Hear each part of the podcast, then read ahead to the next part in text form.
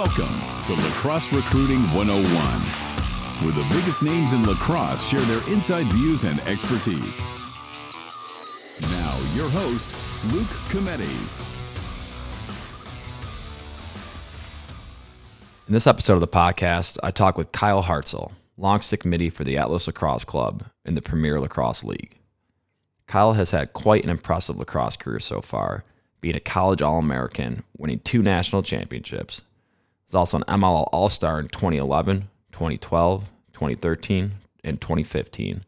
Was MVP of the 2010 MLL Championship game, leading the Chesapeake Bayhawks to an MLL title. Won an MLL title with the New York Lizards as well in 2015. Played five seasons in the National Lacrosse League, helping Washington win an NLL title in 2010, and won a silver medal in 2014 and a gold medal in 2018 with the USA national team. Kyle and I talk about how things are going out in LA, where he's working for the PLL headquarters, and how they are gearing up for their second season. We also discuss how he is focusing on the PLL Academy, what exactly that is, and how they may be coming to a city near you. We then go into Kyle as a player and his unique path coming out of high school, where he got a late start to playing the game in ninth grade, ended up attending junior college at CCBC Essex, to then playing at Division III Salisbury, and ultimately becoming one of the best players in the world. From training to diet to mentality to even failure, Kyle walks us through how he became so successful in the game he loves and gives some great advice to players or anyone out there who's striving for that same level of success. Remember, if there's something I missed, there's something you'd like to hear on the next podcast, then please email us at questions at lacrosserecruiting101.com or tweet at our Twitter handle at laxrecruit101. Thanks for listening. Kyle Hartzell, thanks for coming on the podcast, man. No problem, Luke, man. Thanks for having me. Yeah, so you're in LA right now, working at the PLL headquarters. Probably a pretty excited, exciting time to be there, gearing up for your second Yeah. season. You want to talk about that a little?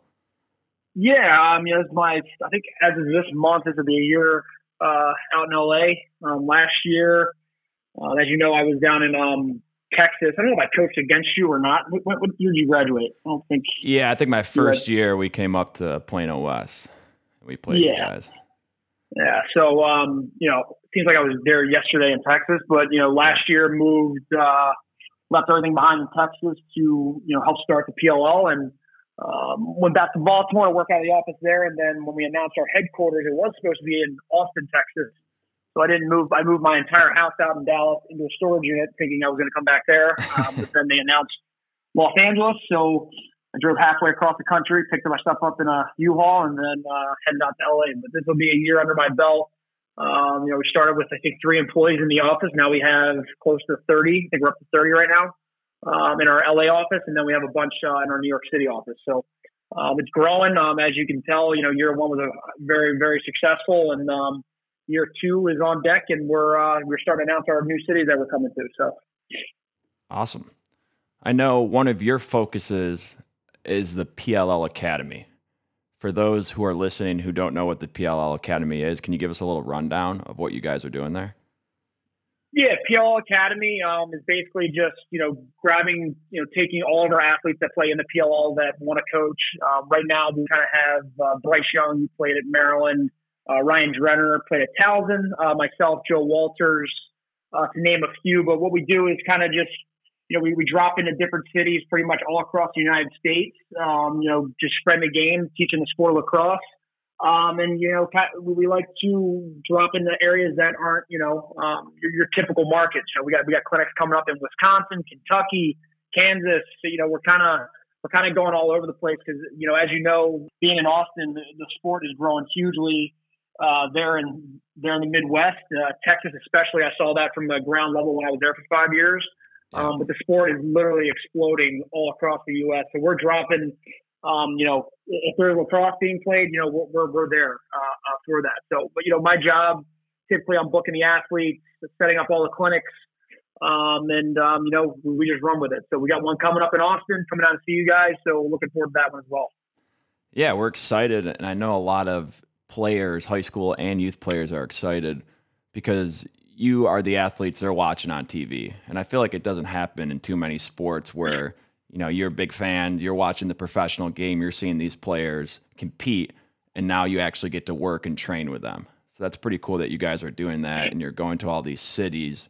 So if someone who's not from Austin, how do they find out when you guys will be in their city or if you will be in their city?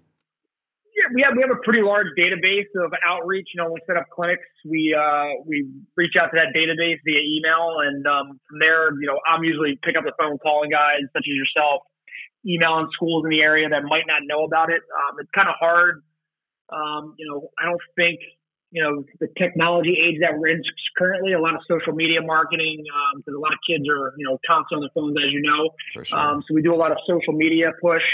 Uh, we have a huge email database we push out to, um, and we kind of you know just just market pretty much. That's probably ninety percent of our marketing, email, social media, and then after that, you know, we're usually picking up the phones and calling places to get their kids um, out to the clinics. But yeah, like you said, not a, not many other sports like the NFL, NHL.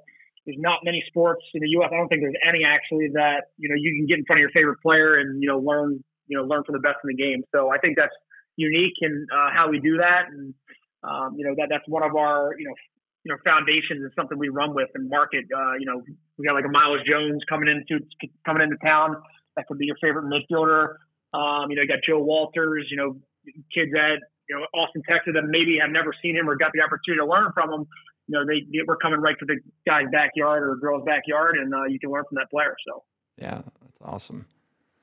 So when you put on these clinics, what does a typical clinic look like? you know, break it down a little bit. Like, is it very position specialized, or do you kind of get after it with attackmen and defenders, or how does that work? Yeah, we're pretty much geared toward position specific. So usually when we drop into a city, like when we're coming to Austin, uh, it's myself, Joe Walters, and I think Scotty Rodgers is the goalie coming. So you know, we break off into positions there, and we'll do an hour and a half clinic, uh, just strictly based on positional. So uh, Joe will be handling the offense. Um, I'll be handling the defense, obviously, and uh, Scotty will be taking the goalie. So you get an hour and a half of that positional training, and then we have something called small group training. Uh, it's only limited to six kids, first come, first serve basis. Uh, those six kids, that's more of like an individual lesson. The kids get video feedback. Uh, they'll get an email from their coach saying, you know, what they're good at, what they're not good at, and what they need to focus on moving forward to improve as a player. So uh, we kind of keep it pretty simple, nothing too overly complicated. We do have like shooters versus goalies clinics um, defenseman against attackman clinics. Um, but for the one we're doing in Austin, and pretty much 80% of what we do is all positional based clinic stuff. Uh, just kind of focus on the position at hand. And, um, you know, we drop into cities, we feel like kids benefit most from that rather than just rolling out a ball and, you know, letting them compete. Um, we're pretty dialed in from the instru- instructional standpoint. Uh, if you guys follow our social media, we're always putting up videos a week uh, whether that we had Garrett Epple this week, he was uh, we have him on film picking off passes and kind of little tidbits in there on defense and how they can uh, get better at that. So yeah. a lot, lot, of content on our social media being pushed out, showing guys you know via film film what we're doing and what we're trying to get across to them, and then obviously hands-on instruction uh, is our is our bread and butter. Yeah, well, we're super excited to have you guys down here in May. But um, Let's talk about you as a player specifically. You've won two college national championships, two MLL championships, an NLL championship, and a gold medal with the U.S. team. Probably not a lot of players have done that. And clearly, you have what they call the special sauce. Can you kind of attest to that success in the professional arena? yeah, you're missing two. I had a bronze medal for indoor and then silver medal for outdoor. Okay. I, don't like to talk about those anyway. But, uh, yeah, there's only so much I can put on here now. yeah. no, but I mean, you know, coming from D three, uh, if you're a Division three player right off the bat, your chances of playing professionally are not great. Judging off of how many, you know, Division one Tewaaraton Award winners, college All Americans you're going up against. So I was, you know, I was the last pick in the supplemental draft in the MLL. That is the draft after the college draft. So yeah. we usually call that the garbage draft, the leftover draft. So I was the last pick, 72nd pick in that. Um, so right off the bat, confidence isn't too high there as I'm the last pick of the draft. Um, you know, but when I got to training camp, you know, I, I just took that as a chip on my shoulder. Um, you know, Jim Berkman at Salisbury really, really instilled in me a work ethic um, and, you know, outwork everybody mentality. And I'm still doing that today, and it, I think that's why I'm still playing today. You know, at the age of 34, you really, really got to be dialed into uh, nutrition, uh, you know, your workouts, scheduling those out, and just taking care of your body because as you get older, you know, stuff begins to break down, or you know, your mobility is getting worse. So uh, when I got here to LA, uh, one of my trainers, Mike Ginta, he's he's our PT guy for the PLL. His company, Evolution PT Fit, out here in Los Angeles, they have clinics all over the place, Connecticut and all through uh, the Los Angeles area. But he, we do mobility workouts twice a week, once or twice a week. Um, but that that's stuff that I've never focused on and stuff that's allowed me to, I think, continue to play. Uh, you know, I had my best, I think one of my best seasons ever last year at the age of 33. So, um, you know, I'm still playing at a high level and, um, you know, still enjoying it. So, but I think the biggest thing, you know, if you want to play at a high level, whether that's, you know, in high school at a varsity level, making the varsity team or college club, it doesn't matter wherever you're playing at. And if you want to be one of the best, you just got to be able to, you know, willing to do the extra stuff that no one wants to do. Um, you know, I put timeless hours in the gym. You know, when I was at Salisbury, I was always on the wall after, before practice, um, just outworking everybody. So for all you listeners, just uh, doing every, something every day to get better and, you know, outworking the competition. Yeah, you're right. When people think of professional lacrosse players, they think of guys who came from the Division One level. I mean, there certainly are some D three players as well, including yourself. But you kind of had an interesting path. Can you talk about that a little bit out of high school? Why you decided on junior college and how that got? You know, then you picked Salisbury after that. You know, won a championship at both, and then still went on to compete and be one of the best players in the world. So, what were you yeah. kind of thinking out of high school, and why did you end up at a junior college initially and then pick Division three after that? Yeah, I was a big uh, I was a big soccer player growing up. You know, I never played lacrosse until my ninth grade year of uh, high school. So when I got to uh, high school, I went to Archbishop Curley. It's a uh, private school in Baltimore City, uh, part of the MIAA league. Uh, the, I think we were in the B division then. I think they're in the A now. Um, but when I got there, the lacrosse program wasn't great. So the uh, the coach there at the time, uh, Joseph Latona, who was a great coach got me, you know, my first stick in my hand and, you know, got me playing the sport, uh, kind of recruited the football players, all the other sports, soccer players. Uh, so when he, he asked me to play, I was like, yeah, I'll give this a try. And when, as soon as I got the stick in my hand, I fell in love with it. Um, and I was an attackman for four years. And then from there, I went to Villa Julie uh, for a semester, which is now Stevenson.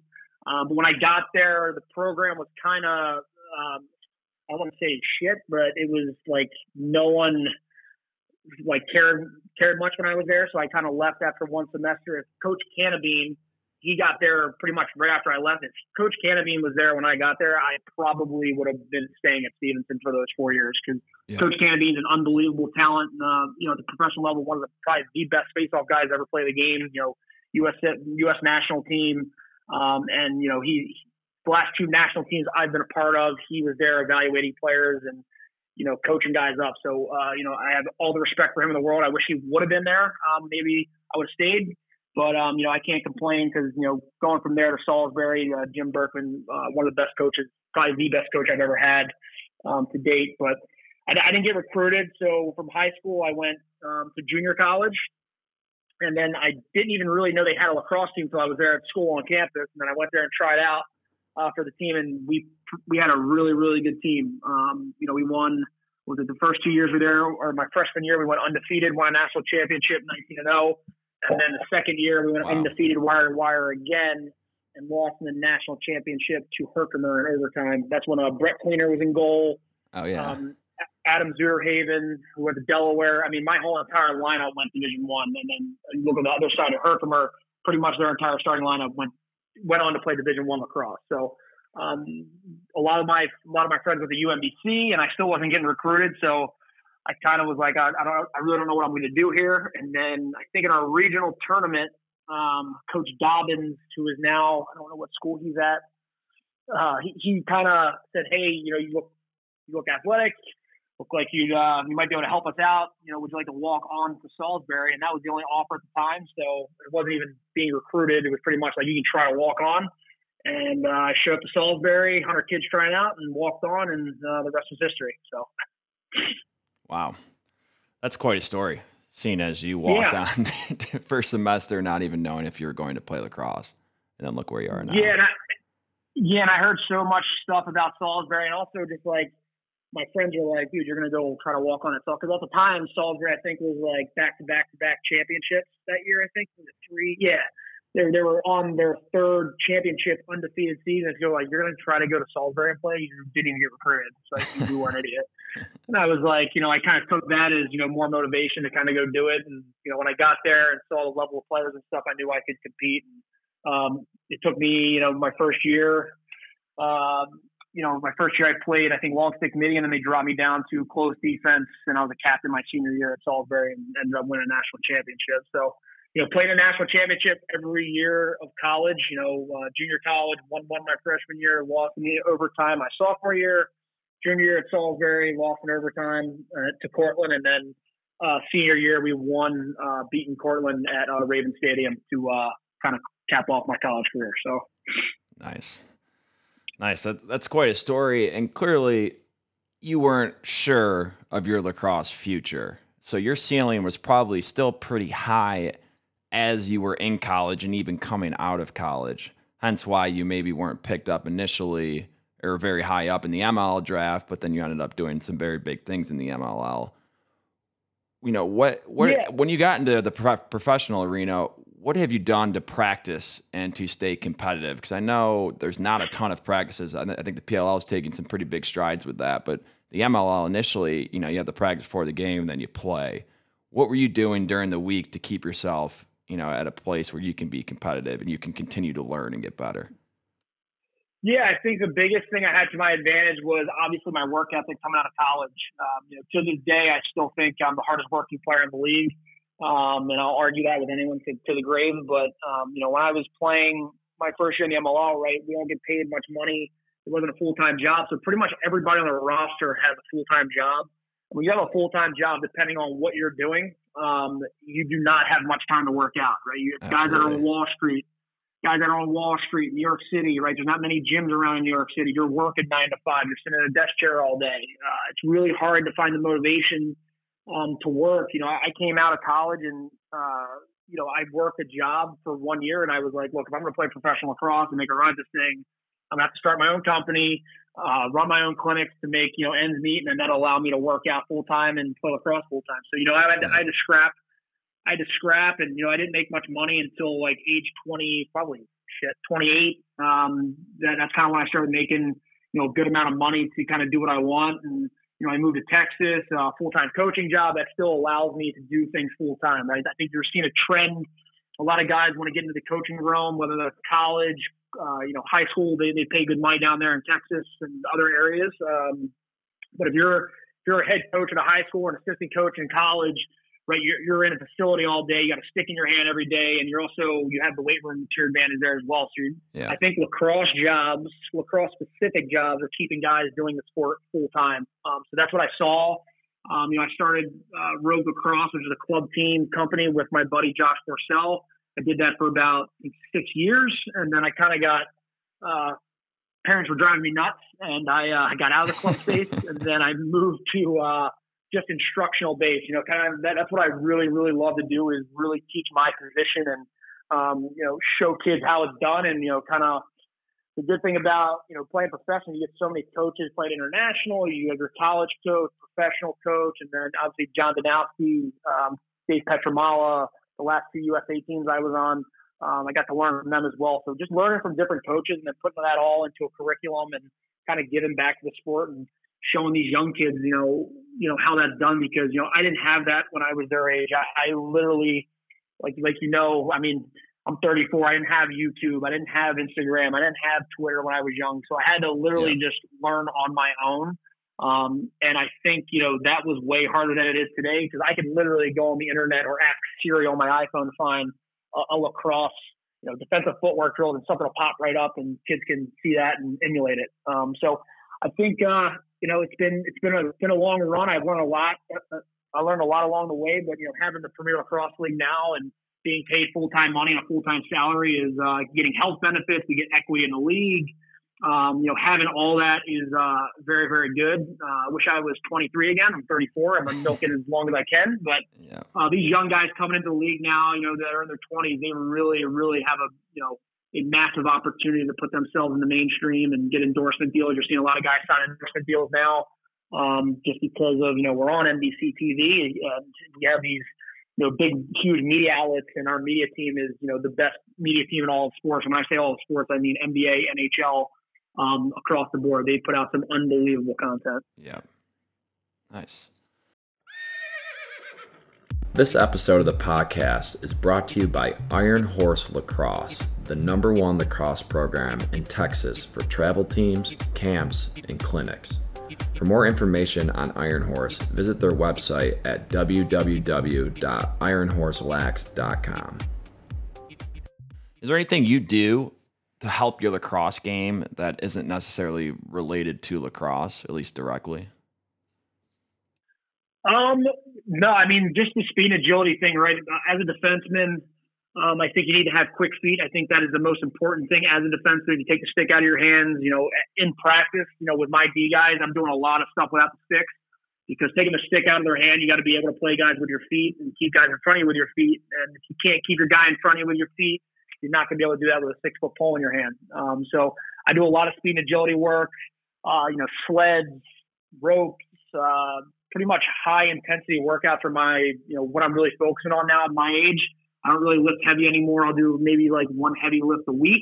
Um, yeah. But outside of that, I'm doing a lot of movement based stuff. Like I said, mobility stuff, you know, opening my hips up, keeping everything loose down there. And um, speed, agility, ladder work uh, is very, very, I think it's like paramount as a defensive. If you're not doing that stuff, you're, you're going to fall, you're going to fall behind pretty quickly. You mentioned your diet earlier too. What does that look like? Do you focus a lot on that, or do you have someone who focuses a lot on that for you? Yeah, interesting that you asked that. I uh, I kind of just ate, you know, kind of whatever I wanted. Plants, I pretty pretty clean. Um, but I, uh, you know, I just started yesterday. Yeah, yesterday the carnivore diet. Uh, it's just you eat nothing but meat. So I'm doing that for 30 days. Huh. So it's uh, I'm in day two right now. It's uh, pretty interesting. Not Get that from Rogan. yes, it actually is from Rogan. Yeah. um, I've, I've been looking at it for a long time to do it, um, and I kind of been reading articles on it. There's been a couple of like Ironman champions that are on it that have been doing it for you know years, um, and you know all the benefits of it. You know, increased focus. Um, you get um, you know anti-inflammatory. I got some injuries I'm battling right now. I'm not doing anything serious. But uh, you know, I'm I'm doing it because of that as well. But um, you know, I'm just trying something new, just uh, seeing if it will help me out and what I'm doing every day, and uh, you know, boosting testosterone levels with the all meat diet as well. You know, getting 34, getting up there a little bit in my playing career, but you know, still playing at a high level. I feel fast, healthy. Um, so we're only one day into it, but uh, maybe I'll check back in with you in a, in a month or two. that works.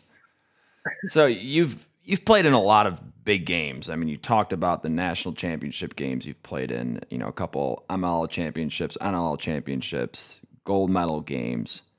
How do you prepare for a big game like that? And maybe like how have you evolved your preparation for a big like big game like that since you've played in so many of them?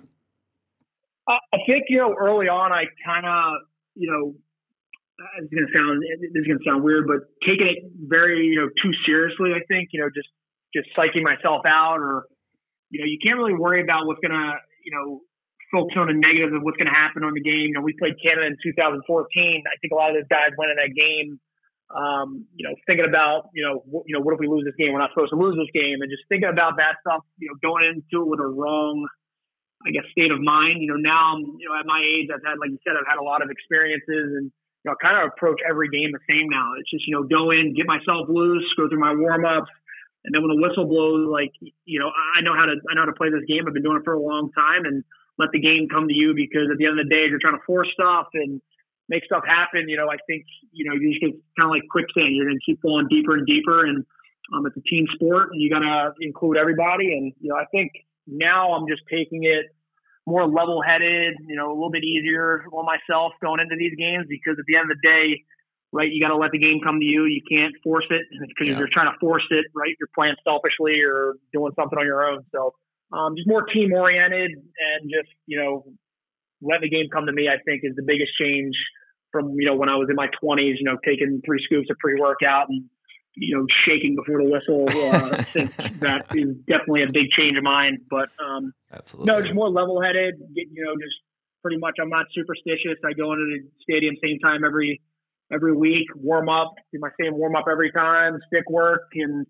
pregame, and then whistle blows, and then we're right at it. So no, nothing nothing crazy. Just uh, I think now at my age, I'm just taking things a little bit more lightly, as in preparation and just staying loose. That's the biggest thing. Yeah, and I'm sure it helps that you know that you are working just as hard, if not harder, than any player out there. Right. So when you yeah. attack these big games, you know you've put in the time and the effort that this is almost the fun part and you're just relying on your training and falling back on that. Yeah, I mean it's hard. It gets harder and harder. I think you know, as you get older, to you know the season ends, and then you got to you know take a month off, and then it's you know six months of intense training every freaking day. So it, that's uh, definitely a mental game. Some days I wake up, I don't want to work out, but I go do it anyway. Uh, when that season hits, man, it's it's very rewarding because you're like, I'm just freaking, you know, I'm up at I'm up every morning at 4 a.m. Uh, and it's just, you know, you go back when the season starts and you're like, no one else is doing that shit, and you know, when the whistle blows, there's no one on the field that you know put in the work that I put in. So that that gives you the confidence uh, right off the bat. As in, if you just you know sat on your ass all off season, you're not going to have that confidence. How do you balance your rest? You talk about taking a month off after the season. Is that a month of nothing, just letting your body recover? And then maybe when you yeah. start up that high intensity training again, where do you take your breaks or how often? Yeah, I mean, I'm not doing completely nothing. Um, you know, I do a lot of yoga. Uh, you know, this off season, I kind of took two weeks off. I didn't do anything, and then I got into yoga, and then I started picking up workouts again, as in doing it pretty lightly. Um, and as of was it like a month ago, everything kind of I'm back to where I was, you know, high intensity training. Um, I take about two days of active recovery, but every every day outside of that, you know, it's weightlifting and speed and agility and mobility workouts pretty much all week. So uh, we're, we're back to full throttle right now. But yeah, after the season, you know, usually I take like a month off. You know, as you know, you played you play lacrosse. It's a you get the crap beat out of you, and you need, you need that time off to you know heal bruises. You know, I had a I had a back injury. I got tendonitis in my elbow. I got plantar fasciitis in my right foot. You need to, you need to, you know, let your body calm down before you get back into it. Because if you don't, you're just going to cause more injury to your body, and it's yeah. not going to perform the way you want it. Yeah. So when someone looks, especially at your professional career and college career, you know, they see how successful you've been, and they assume, oh, he's always been a dominant athlete, dominant lacrosse player you know, but that may not have always been the case. Can you talk about a time where maybe you lost some confidence in yourself and your ability, and maybe more importantly, how you ended up getting out of that rut? Yeah, um, I think was it 2010. I was that I was I got I, I was named championship weekend MVP. Um, and I was the first defenseman ever to win that award. No one else has ever won uh, championship weekend MVP. Um, so after that, I'm kind of my confidence is pretty high. Uh, the U.S. team that year comes around. I'm arguably one of the best poles in the country, and I didn't even get invited to tryout. So not even you know when you try for Team USA, you got to submit an application. They look at it and they say, "Hey, come to camp, try out," or you know they don't even accept you. So that kind of like them not even giving me a look that kind of shot my confidence. I think that year in 2011. Yeah. I was like, well, you know, what what more do I need to do for that? And you know, other guys that were playing above me, you know, I thought I should have been there or them, but you know, there's nothing you can do in that process, right? You can't control that. You can only control the controllables, and coaches are going to take who they want. That's kind of how I looked at it. Um, one game that year, Brendan Mundorf, who probably I think is arguably the best attack, dodging attack would ever played a game. I guarded him. I think he scored like six goals on me. I got pulled and uh, I didn't start the next game. They sat me that was a really, really low point in my career because I was like, you know, I just got beat one, got beat for six goals, and then um, I'm not playing. I didn't play the next week, so uh, that was definitely a shot to the gut. But I think stuff like that um, is very beneficial now looking back on it. Right, if you're a you're a starting player and you know you're just starting every single year, every single game. You kind of get into like a not not a wall, but you're like, ah, no one's gonna, no one's behind me to take my position, Content, and then play almost. like shit yeah, and then when you play like shit, that really woke me up because it was like, okay, well they're they don't give a shit if I'm not you know if I'm not performing, they're gonna they're gonna sit me. So I haven't sat a game since that moment, and I think that's made me not take it for granted ever again. So I kind of was taking it for granted. I was like, you know, riding high, and I was like, you know, they're not gonna sit me, and then they sat me, and it was like, you know, I, I really need to come ready to perform every week because that will happen. So, yeah, I think I think it's so important for players, young players, and parents to hear that because here you're having this experience at the professional level, and young players go through this. You know, if they don't make their seven eight select team or their high school team or whatever it is, but they have potentially such a long career ahead of them. It's really how they react to it you know, and it can be, yeah. you know, turning that negative into a positive like you did and, uh, you yeah. know, not making excuses for it. And, you know, what are you going to do to make sure that doesn't happen again?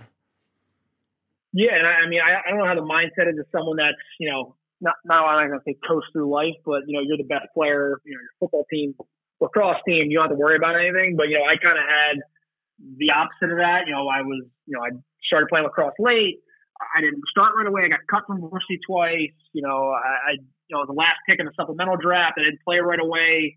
I kind of had like a long road to get to you know actually playing or starting and staying as a starter. Uh, so I think you know I wouldn't change that for anything in the world because I think that's what's you know made me work so hard and continue to work hard today. Is you know those experiences I had of doubt and you know not getting what you want and you know, my dad was a big believer in that. He was my soccer coach. Anytime I wouldn't play or he'd bench me, it'd just be like, you know, just work harder. It wasn't like, you know, so I think some parents nowadays, you know, they're blaming their, they blame the high school coaches, right? They're like, well, my son, why is my son playing? You're his coach. It's like, well, your son's not working outside of practice, right? And, and yeah. you as a coach, you know, you're coaching at Vandegrift, you know, you, you know who's working and who's not. You can tell right away. Uh, you know, the kids that can't catch and throw, they're not, they're not on the wall every day. Um, and if they stay not being able to catch a throw, they're not working hard. So, you know, our sport's very technical, hand-eye coordination. That stick is the equalizer. If you can, you know, if you can catch and throw on a consistent basis, you're going to be on the field. If you can't catch and throw, you're not going to be on the field. So, yeah, um, that's a, that's a big piece of it. Yeah, I always say there's no secrets, right? The more work you put into it, it's going to show. You Absolutely. Know, obviously, there's technique and there's good coaching you can have, but it really comes down to hard work. So that's a great point. Let's 100%. say we have a high school or youth player listening to this podcast right now and he's motivated, listen to you and your story, and he wants to go outside right now and do something to better his game. What would you have him do? Uh, depending on what position he is, I mean, wall ball is the biggest thing. I mean, when I got to Salisbury, Jim Berkman is a huge believer in wall ball. He makes us do it every single day. You know, you got to go through your wall ball routine. Um, and you know, when I coached at Boys Latin for, you know, I coached there for four years, I was amazed at how many players were. You didn't have to ask them, force them, nothing. They're they're literally on the wall before practice and after practice, shooting before practice, shooting after practice, doing one on ones. Like you don't you don't see that at many lacrosse schools. Um, and I think you know seeing that, um, I think kids just go on your own. Right, go on your own. If you're an offensive player, you need to shoot, um, and not quantity of reps, quality of reps. A lot of kids, I think, go out, whether they're screwing around with their friends, they're kind of out there with the ball bag and they're just like swinging sidearm shots, right? When you need, when you go out and practice, it needs to be practice. You can't be out there screwing around, yeah. right? If you're a shooter coach, you know, you know, I'm a big believer in overhand shooting. You need to go out and practice that technique, perfect that technique. Um, and you know, you should also be learn how to shoot sidearm and underhand, right? Because you catch balls low, you need to probably bring it upstairs, and you know, you're not going to always catch that ball you know, right by your ear. So being able to shoot overhand, sidearm, underhand, three quarter, whatever that may be, um, you need to work on that. Like midfielders shooting on the run, 90% of your shots are on the run. Probably 99% of your shots are on the run. See so many kids go out and do time in room shooting, but how many times in the game are you doing time in room shooting? Not many.